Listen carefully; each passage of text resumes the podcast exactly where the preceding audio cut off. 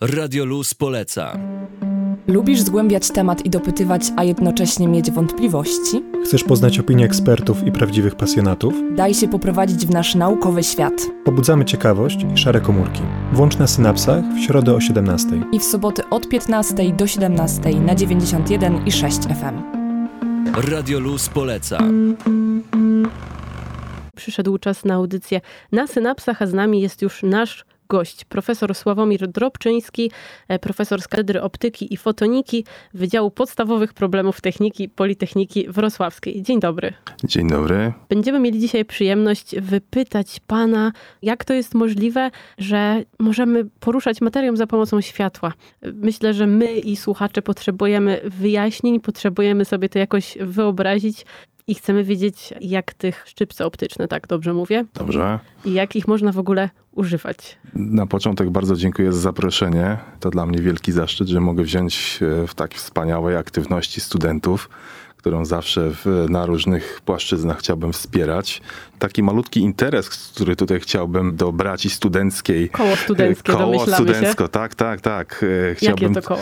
To jest koło naukowe, którego jestem opiekunem. No, nazywa się Foton. Jest to jest dla studentów Wydziału PPT, ale mamy w swojej historii również udział studentów z innych, innych wydziałów i to się doskonale wpisuje jakby też moją działalność, którą taką prowadzę multidyscyplinarną, więc tutaj też na tym poziomie aktywności studenckiej też chętnie wspomagam e, młodych ludzi. A dzisiaj chciałbym opowiedzieć o swojej pracy naukowej. Jest to bardzo trudne wyzwanie, kiedy nie mogę niczego narysować, nie mam tablicy, nie mam kredy i w, e, tak jak to mówimy w żargonie, na zapałkach wytłumaczyć, jak działają szczypce optyczne, ale spróbuję to jakoś w jak najbardziej przystępny sposób i przynajmniej wyrobić jakieś intuicje e, dotyczące zjawisk fizycznych, które tam występują. To trochę tak historycznie należałoby chyba zacząć, bo ma to związek z ciśnieniem promieniowania, e, ciśnieniem światła. Zaczyna się od razu e, trudnym zwrotem. Ach, dlaczego? To już chyba w XVII wieku Kepler już zaczął obserwować takie podobne zjawiska, jak odchylała się ogon komety od promieniowania słonecznego. Później ta korpuskularna teoria światła stworzona przez Newtona też jakby troszeczkę chciała to tłumaczyć. No i dopiero Maxwell swoją teorią fal elektromagnetycznych dał już tutaj y, precyzyjne wyjaśnienie zjawiska promieniowania światła. Czyli musimy od razu wyjaśnić, czym jest światło. Czy światło jest falą, czy światło jest czymś innym, czy jest jednym i drugim? Myślę, że od razu takie jedno zdanie przypomnienia. To jest z kursu elementarnego fizyki. Ale słuchają nas też e, na pewno studenci, którzy takiego kursu nie mieli, którzy już nie pamiętają tego, co, co było w gimnazjum albo w liceum. To, to zależy, to, to zależy, jak na to spojrzeć. Są zjawiska, w których światło ujawnia się jako strumień fotonów, są zjawiska, w których światło ujawnia się jako fala elektromagnetyczna. Takie pierwsze zabawy, z, mówiąc w cudzysłowie, zabawy ze światłem i ciśnieniem promieniowania rozpoczął tak na poważniej Arthur Ashkin, amerykański fizyk, który w latach 70. opublikował taką pracę, w której pokazał, jak wiązką laserową można popychać malutkie drobiny dielektryczne. Malutkie, mówimy tutaj o, o, o elementach, które mają rozmiar powiedzmy kilku mikrometrów, prawda?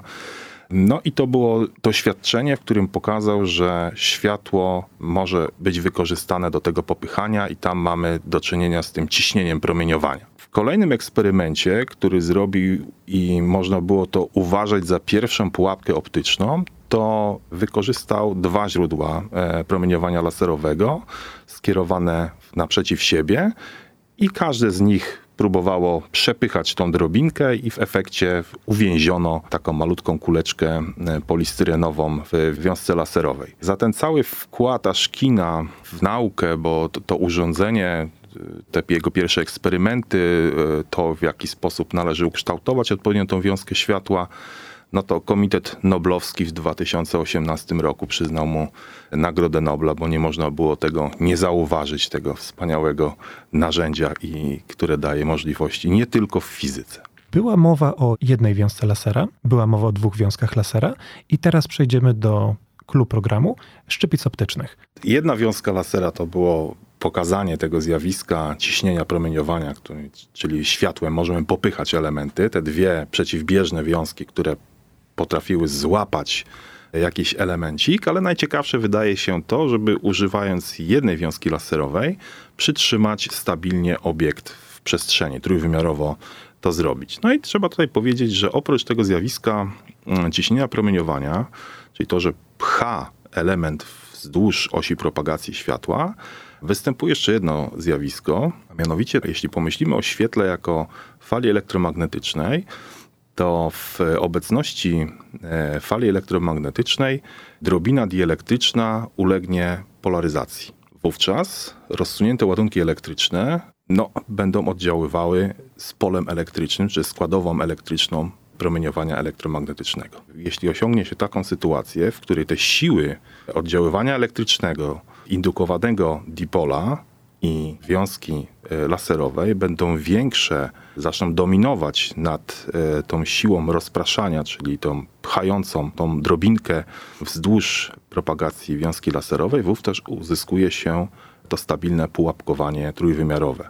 E, do tego trzeba odpowiednio przygotować wiązkę światła. Odpowiednio przygotować to oznacza bardzo silnie ją skupić. Używa się specjalnych obiektywów, które silnie ogniskują wiązkę laserową. I w przybliżeniu możemy powiedzieć, że tam, gdzie osiągamy największy punkt skupienia, w tym miejscu powstaje właśnie pułapka optyczna. I w tym miejscu jest trzymana stabilnie ta drobinka dielektryczna. Uzyskujemy te siły y, pochodzące od oddziaływań tego indukowanego dipola ze składową elektryczną promieniowania elektromagnetycznego, biorą górę nad tą siłą która wypycha tą kulkę w kierunku rozchodzenia się światła. Szczypce, no dlatego, że rzeczywiście ten element jest chwytany. To brzmi jak e, opowieść science fiction, ale niedowiarków zapraszam do siebie do laboratorium. Można przyjść, zobaczyć, umówimy się. Ja dlatego do dzisiaj to robię, ponieważ jak pierwszy raz to zobaczyłem, to to był ten efekt wow, o którym czasami mówimy i, i do dzisiaj jest w moim życiu e, zawodowym. Szczypce dlatego że jest to naprawdę łapanie materii przy pomocy światła, możliwość jej przemieszczania. A to przemieszczanie możemy zrealizować na przykład przez, każdy z nas ma pewnie takie doświadczenie, że w słoneczny dzień bawi się lusterkiem, odbijał od niego i takie zajączki na ścianie e, prowadził. W podobny sposób możemy mieć takie sterowane zwierciadło, którym będziemy mogli przemieszczać właśnie tą skupioną wiązkę laserową, a zarazem tą pułapkę optyczną. Jeśli złapiemy tą drobinę i przy pomocy takiego sterowanego, bardzo precyzyjnego zwierciadła będziemy mogli przemieszczać, zmieniać położenie tej wiązki laserowej, w ten właśnie sposób zmieniamy położenie tego chwytanego obiektu i to są szybce. Możemy w preparacie wygenerować dwie pułapki optyczne. Możemy jednocześnie chwytać więcej niż jeden obiekt. Możemy je zbliżać do siebie, oddalać, rozciągać odpowiednio wiotkie struktury mikroskopowe. Więc to jest olbrzymie narzędzie biologii molekularnej. Tutaj uśmiecha się pani Uśmiecham redaktor, się, dlatego że to jest. To teraz. Dlatego to już są tematy bardziej y, pani bliskie. I to jest fantastyczne narzędzie używane przez biologów molekularnych, dlatego że to jest bardzo sterylny dotyk. Tam nie ma niczego mechanicznego, nie ma pensety, mikropensety, którą moglibyśmy sobie wyobrazić, którą chcielibyśmy łapać e, małe, żywe na przykład komórki, a tam trzeba zapewnić przezroczystość tego preparatu i światłem możemy podotykać tych elementów. Czyli czy ja to dobrze rozumiem, że e, to jest tak, że ta wiązka, ona pada w jednym konkretnym miejscu tej rzeczy, którą chcemy złapać. Tak. I to jest tak, jakby to był ten sam czubek myszki na komputerze, tak sobie próbując to wyobrazić tak, jakoś. Tak. I wtedy e, jesteśmy w stanie przesunąć tę pewną całość, dlatego że chwyciliśmy ją w pewnym miejscu, tak. a ta całość się trzyma sama ze sobą, no bo jest całością. Tak. Czasami stosujemy e, taką technikę, że e, przyczepiamy na przykład do komórki, która jest dość duża, też ją się da przesuwać światłem. To widać w czasie tego e, doświadczenia, że ona jest ciężka, że światło nie ma aż tyle tej, tak mówiąc w cudzysłowie, tej siły, żeby to przesuwać, doczepiamy w sposób chemiczny takie kuleczki, które są bardziej efektywnie łapane przez wiązkę laserową i przy pomocy takich doczepianych markerów możemy przesuwać inne elementy. Takie techniki też stosujemy. Czyli wtedy łapiemy za te kuleczki. Łapiemy za kuleczki. Załapiemy za kuleczki, które możemy przykleić do innych większych obiektów i możemy w ten sposób zrobić mikrotransport. Tutaj w radiu musimy się dużo posłużyć e, wyobraźnią, bo tak jak pan powiedział, nie może pan niczego narysować na tablicy. Teraz jest e, ten moment, żeby zapytać, co pan z tymi szczypcami robi? Jakie pan przeprowadza badania? Jaki jest pana projekt, w którym te szczypce teraz są używane i, i do czego? Tak, to jest bardzo dobre pytanie w kontekście Politechniki, no bo w końcu trzeba sobie zadać po co? Po co i dla kogo takie rzeczy się robi? Ja oczywiście część swojego czasu poświęcałem na przygotowywanie tej całej aparatury, no ale w końcu trzeba do czegoś to używać. Oprócz badania samych zjawisk fizycznych, które tam zachodzą i, i rozwijania tej całej aparatury, warto komuś to użyczyć, żeby był z tego jakiś większy pożytek. No i naturalnym e, takim odbiorcą tego to są właśnie e, laboratoria mikrobiologii, ten sterylny, bezinwazyjny dotyk e, materii ożywionej. I moja współpraca tutaj rozpoczęła się z Akademią Medyczną, z katedrą patomorfologii. No i już myślę sobie chyba od ponad 10 lat współpracuję z panią doktor Kamilą Dość-Szachniewicz i to jest współpraca związana z badaniami nad terapiami celowanymi do niszczenia komórek nowotworowych. Aktualnie realizujemy w konsorcjum naukowym projekt finansowany przez Narodowe Centrum Nauki. Jest jeszcze jedna instytucja, to też jest mój przyjaciel, pan profesor Artur Bednarkiewicz i jego zespół zaangażowany w ten projekt.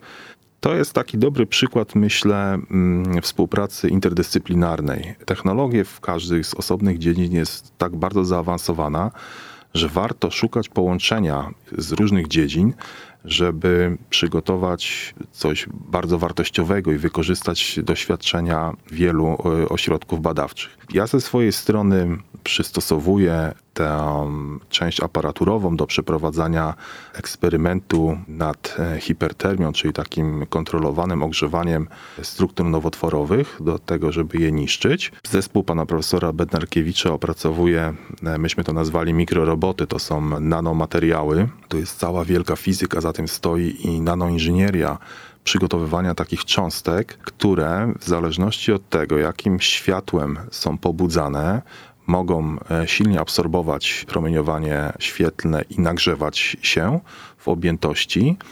Generujemy takie kontrolowane grzałki. Inne materiały służą do pomiaru temperatury, więc można przygotować taki materiał, w którym pobudzany światłem o odpowiedniej długości fali emituje światło i intensywność tej emisji, jakby powiedzmy wtórnej, zależy od tego, w jakiej temperaturze znajduje się ta cząsteczka. W ten sposób my jesteśmy w stanie określić temperaturę e, na tym mikro, mikropoziomie, czyli zbliżamy do komórki nowotworowej z jednej strony e, taki mikrorobocik, taką grzałeczkę, podgrzewamy lokalnie, silnie środowisko, drugą pułapką optyczną zbliżamy termometr, i możemy mierzyć temperaturę, kontrolujemy ten proces.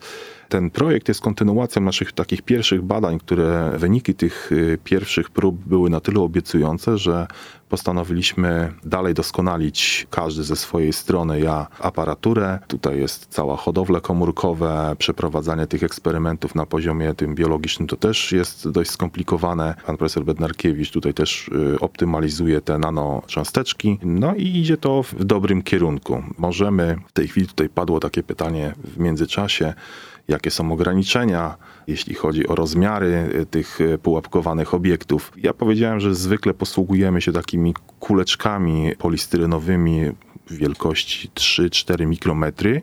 Komórki mają około 15 mikrometrów i poruszanie tego typu obiektami y, jest możliwe, ale powyżej tego poziomu takiego komórkowego staje się już to kłopotliwe. Nie ma, nie ma po prostu jakby tyle, tyle siły na to. I zwiększając, należy pamiętać o tym, że nie wystarczy tylko zwiększać energię e, czy moc światła laserowego, bo to może w końcu prowadzić do uszkodzenia struktur. I tak dobieramy długość fali światła tak, żeby minimalizować absorpcję tego promieniowania laserowego w materiałach, którymi się e, posługujemy. I rozumiem, że powyżej poziomu komórek nie ma żadnego jakby sensu wchodzić, bo to rodzi zbyt dużo trudności technicznych. Tak, tak, tak. To są, to są już takie trudności, z którymi no, no ciężko jest. To, to widać, ewidentnie widać podczas tego, tego procesu przesuwania, że już, już to trudno się przesuwa.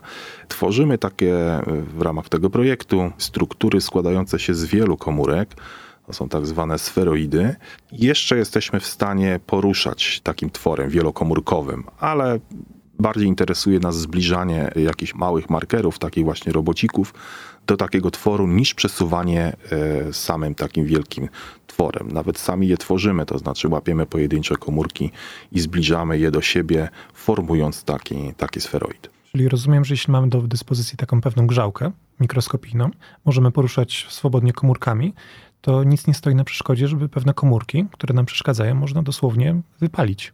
Można, albo przy pomocy takiego, takiej mikrogrzałki, albo można posłużyć się silnie zogniskowaną wiązką, ale o innej długości fali, tam gdzie będzie silna absorpcja tego promieniowania w danym materiale. I można punktowo również wygenerować taką pułapkę, silnie zogniskowaną wiązkę i uszkadzać. Czasami mówi się o skalpelach laserowych, to mniej więcej w ten sposób działa. Czyli moglibyśmy sobie wyobrazić taki daleki cel przed nami, że możemy wypalać jakieś konkretne komórki, nie wiem, na przykład nowotworowe i tak by wyglądała taka terapia celowana, no, którą oczywiście trzeba by było bardzo dopracować, zobaczyć jak zwykłe komórki działają w takiej sytuacji, jak nowotworowe.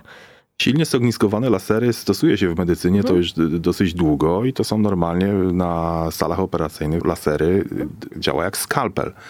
Tutaj raczej skoncentrujemy się nad zbadaniem mechanizmów na niskim poziomie i zrozumienia oddziaływań międzykomórkowych w warunkach podgrzewanych to raczej nie będzie tak, że będziemy wprowadzać do organizmu czy w pobliżu jakąś zmianę optyczną. Raczej nie. To są badania podstawowe na zrozumienie mechanizmów, które tam zachodzą. Za tym stoi wielka biologia. W trakcie takich badań e, stosujemy na przykład techniki mikroskopii fluorescencyjnej. Wybarwiane są odpowiednio te materiały i możemy monitorować w czasie rzeczywistym, czy na przykład te manipulacje związane z tymi silnie zogniskowanymi wiązkami laserowymi nie zabijają już w trakcie tych komórek, prawda? Czyli możemy sprawdzać ich żywotność, że jesteśmy pewni, że te nasze działania są tylko te, które są zamierzone przez działania z wykorzystaniem tych nanocząsteczek. Czyli pozostaje nam i naszym słuchaczom trzymać kciuki za rozwój tej technologii. Dziękujemy za super rozmowę. Serdecznie dziękuję. Włącz się na 916.fm.